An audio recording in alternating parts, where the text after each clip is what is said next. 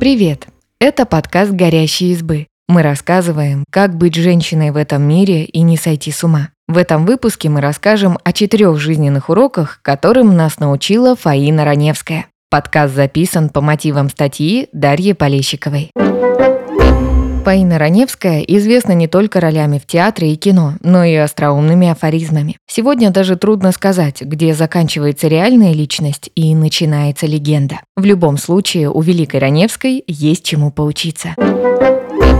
Урок первый. Иногда ради мечты приходится идти на жертвы. Фаня Фельдман родилась в Таганроге в семье нефтепромышленника. Сколько она себя помнила, мечтала стать актрисой. Уже в четыре года пародировала интересных персонажей, что были вокруг. Дворника, матершинника, нищенку или даже продавца мороженого. В мемуарах Раневская вспоминала, что родные считали ее увлечение блажью. Во-первых, для девушки из хорошей семьи было недопустимо кривляться на сцене за деньги. Во-вторых, Фаина оказалась неподходящей на роль актрисы. Высокая, рыжая девушка с далекой от стандартов красоты тех лет внешностью, которая к тому же заикалась. Несмотря на протест родных, отсутствие образования и связей, Фаина отправилась покорять Москву. Первая попытка закончилась неудачей. Девушке так и не удалось найти работу в театре, а родительские деньги быстро закончились. Пришлось возвращаться в родной Таганрог. Отец Фаины надеялся, что страсть дочери к театру наконец перерастет в спокойное увлечение. Она выйдет замуж и будет иногда играть в домашних постановках. Он даже начал подыскивать для девушки достойного жениха.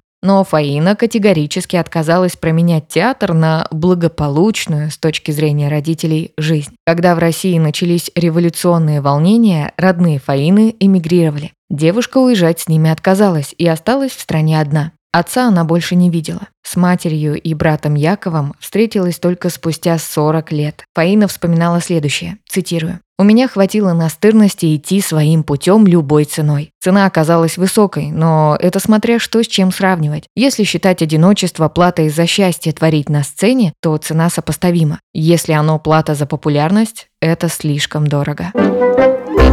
Урок второй. Чудеса случаются, когда этого ждешь меньше всего. После отъезда родителей Фаина Раневская снова отправилась в Москву. Постоянную работу в театре девушка не нашла. Она перебивалась редкими выходами на сцену в цирковой массовке. Несмотря на жесткую экономию и даже голод, денег не хватало. В какой-то момент Фаина не смогла оплатить жилье и оказалась на улице. В мемуарах Раневская вспоминала, что пошла пропадать к Большому театру. Рыдающую на лавочке девушку заметила прима-балерина Екатерина Гельцер. Ночевать на улице Раневской не пришлось. Гельцер не только приютила ее, но и познакомила со столичной богемой. Представленная провинциальной подругой примы Большого, Раневская наконец-то попала в почти московский театр. Она играла на летней сцене в Малаховке. Там выступали многие звезды того времени – Шаляпин, Вертинский, Нежданова. Так случайная встреча у Большого театра открыла перед Фаиной двери в театр.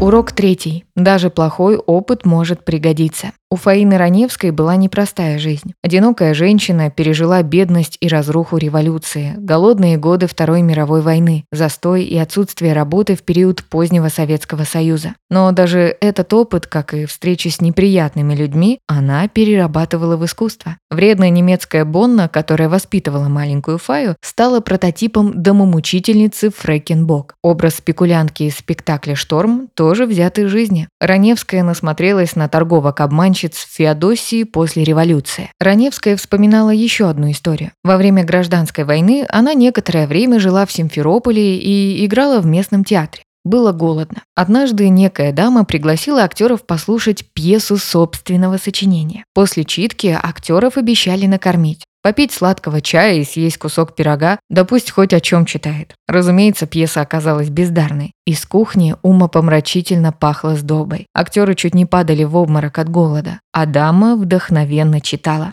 Когда первый акт подошел к концу, гости бросились на кухню. Чай успел остыть, но кипятить новый не стали из страха, что хозяйка продолжит чтение. Раневская вспоминала эту экзальтированную даму, когда играла в драме Чехова, и принялась рыдать после каждого слова именно так, как рыдала мучительница.